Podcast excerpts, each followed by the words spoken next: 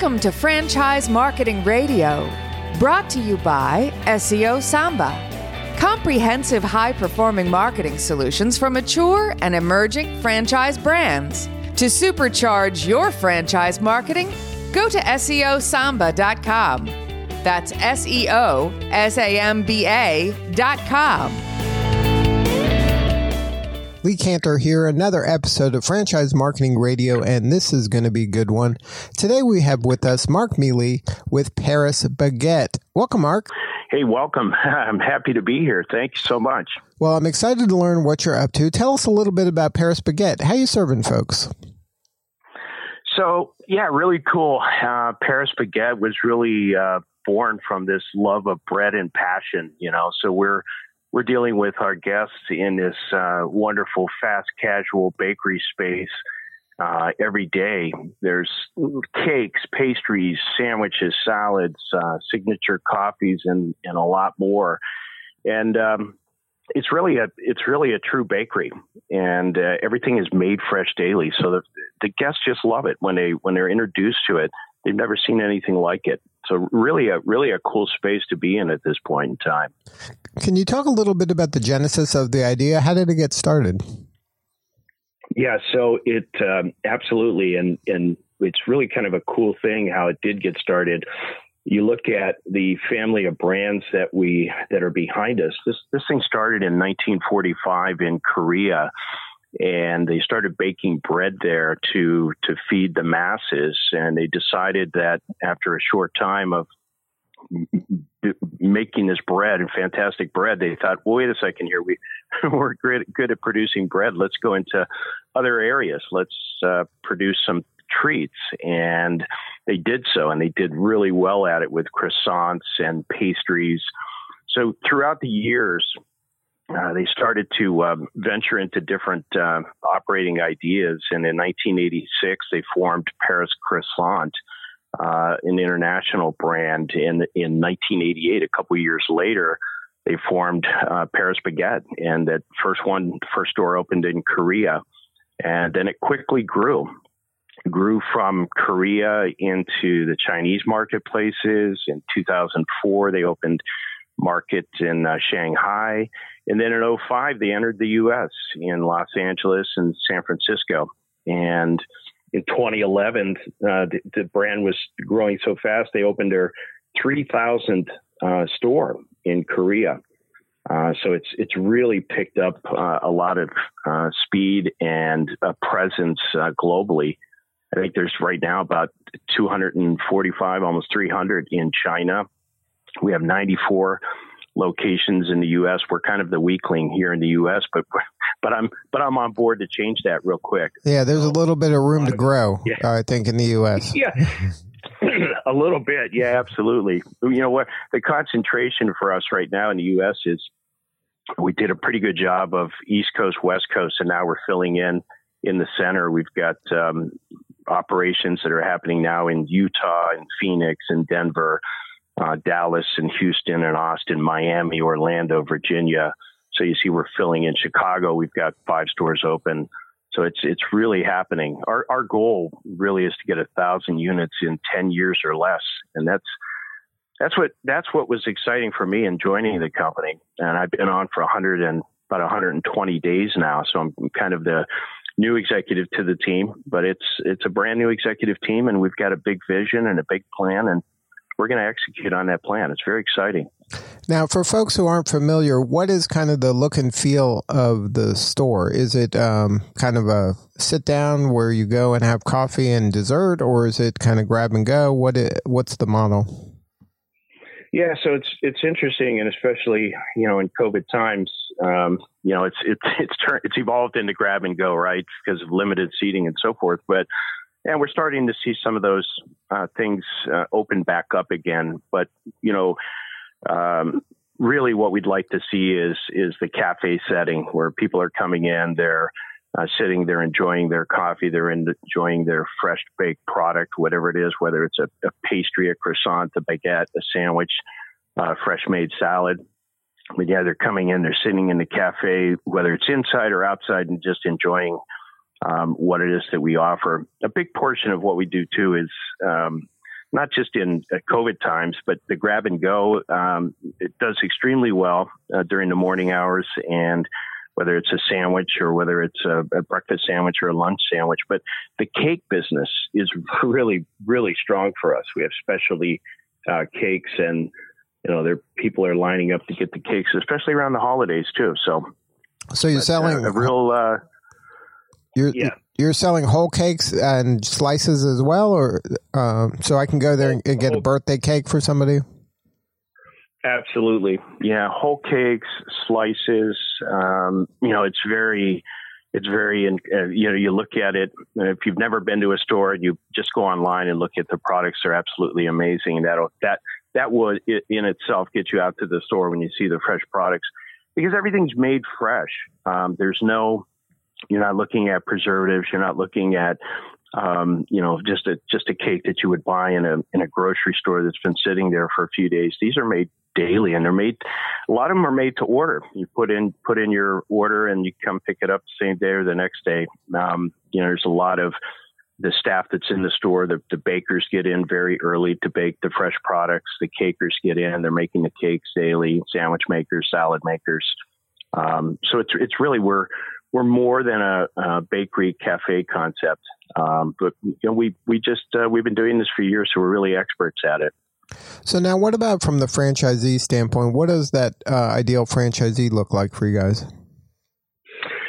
Yeah, the ideal franchisee, obviously, we want them to have a business background, great financial wherewithal. If they've been in the restaurant space, that's wonderful. We at least want the operating partner, one of the operating partners, if it's uh, multiple partners, to have restaurant space uh, experience, so they can understand what front of the house and back of the house is all about, and how to organize and how to run it. You know, I think we're especially good at, from a training perspective and operations uh, perspective of, of getting uh, the brand new franchisee and their team uh, on board and up to speed, not only from a real estate perspective, but all the way through from a training perspective, and then operations. And then, of course, once we transition them to opening, we're there to support them as well. It's really a, a lot of support. I think today, too, it's it's really important for us to grow each marketplace, and the way that we really want to do that is through multi-unit franchising. So we're we're appealing right now to a lot of the uh, fast casual brands and or franchisees that have those other brands that want to fill in their portfolio with a bakery space uh, franchise. There's there's not um, you know, fortunately for us, there are some competitors, but not a lot of them. Some of the um, competitors over time that were in the bakery space have gotten out of bakery. They're Uh, the local bakers and, and bakeries that we knew as as uh, children in our neighborhoods, those are all but gone, and now Paris Baguette is kind of filling that void. So it's kind of cool to see that happening. Now, does this work well as a complementary brand? If I have, say, a bunch of pizza places or a bunch of chicken places, this can help fill my portfolio, or does it work better with some folks than others?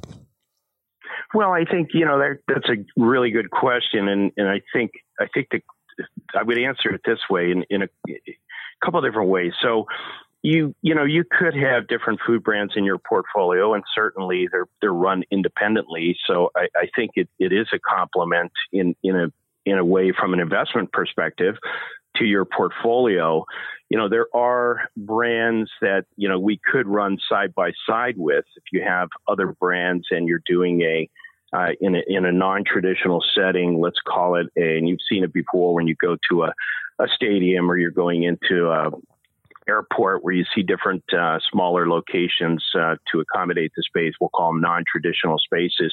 We could go side by side with, with a different type of franchise, whether they're serving, um, you know, full meals, and then we are the bakery, so they can, so the customer can enjoy the, the breakfast. You know, we can complement that way as well. Or, or pick up a cake or a slice of cake. To your earlier point, you can get a slice of cake while you're while you're waiting for your flight. Uh, so we'll we'll see more of that. But I think from a portfolio standpoint, it makes a lot of sense uh, to diversify. So now, um, as you kind of attack twenty twenty-one, it, um, are you seeing kind of pretty uh, aggressive growth? Are you seeing people hungry for this uh, product, uh, literally and figuratively? Yeah, great, great points. Um, yeah, we are.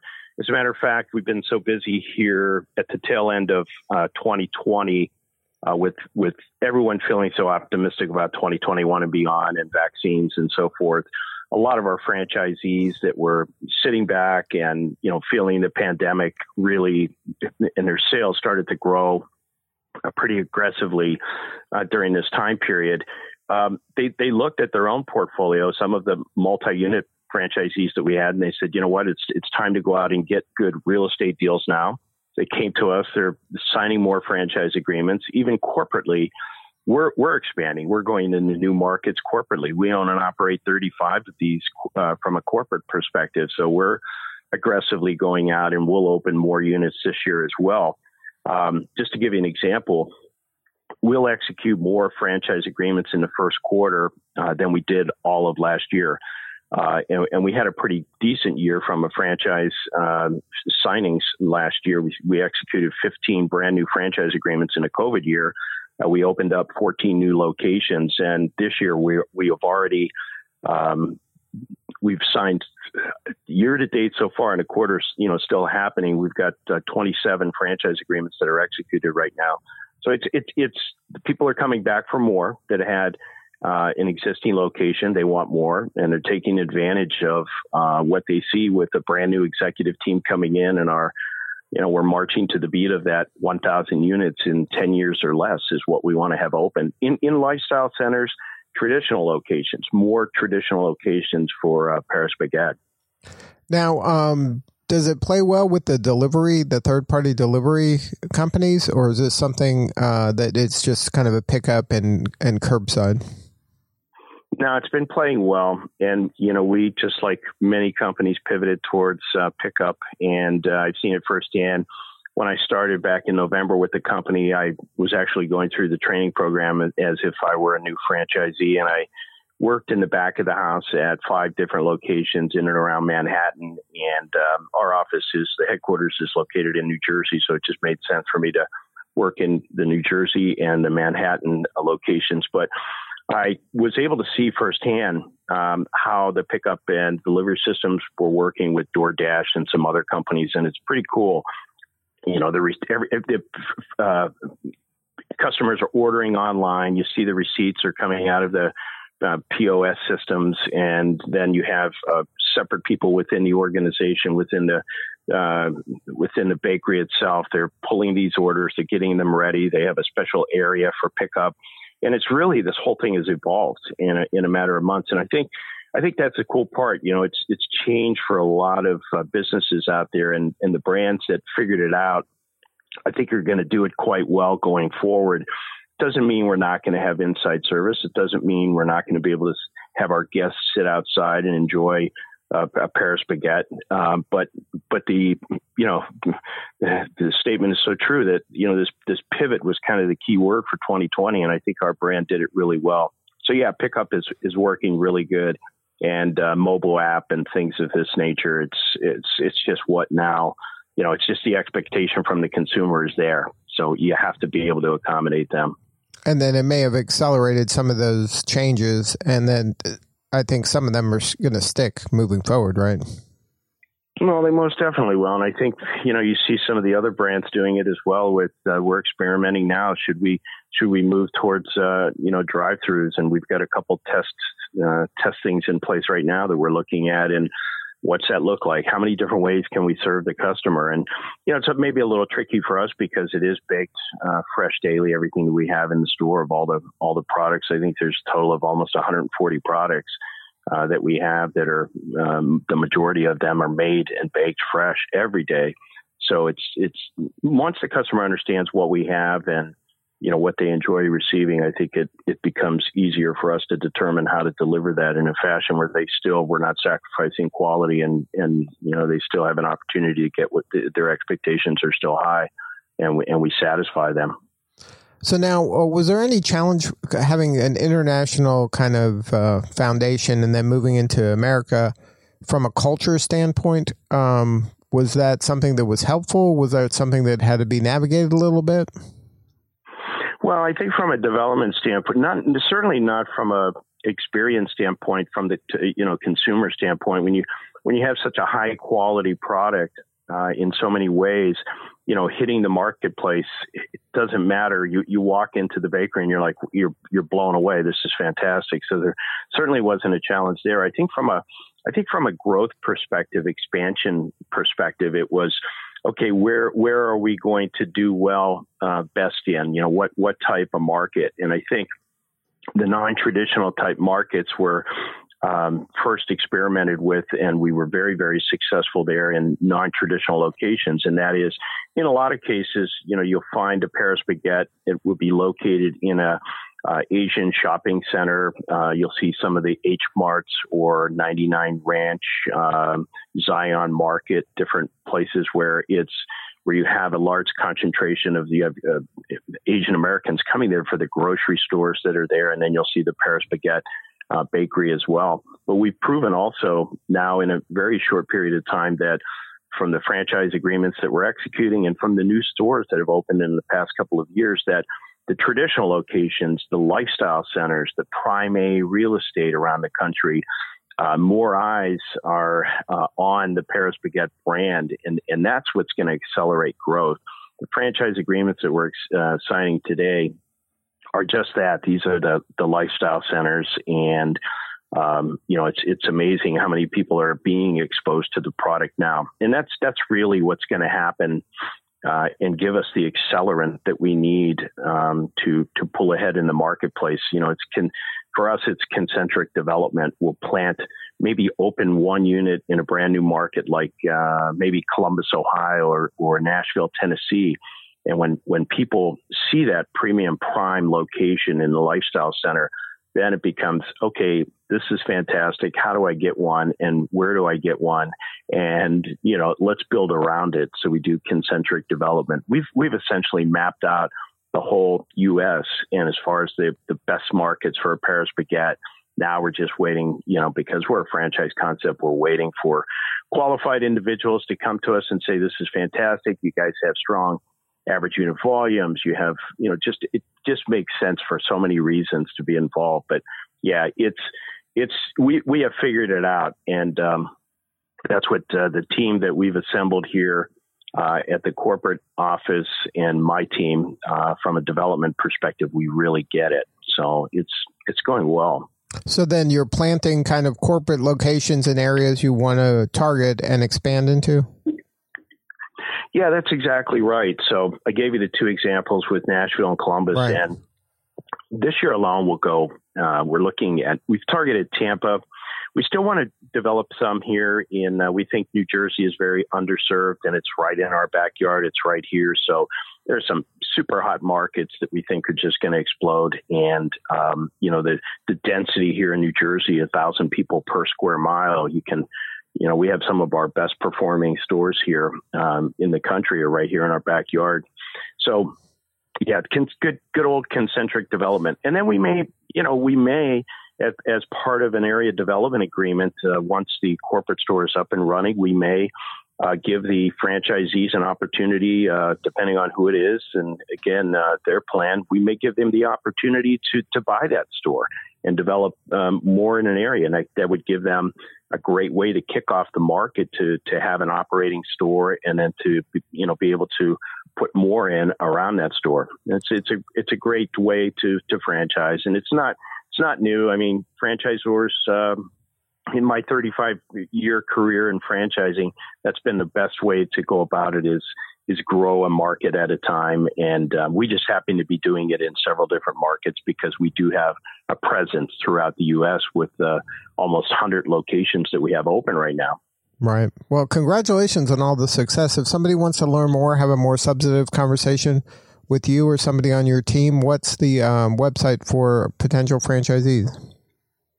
Paris Baguette Family dot com is the best way to get to us. And of course, if you just Google in Paris Baguette, you'll, you'll, we're all over the web, so you'll find us pretty easily. So Paris Baguette, and then uh, just hit the link and you'll come right to us and click on the franchise section and you can request information anytime.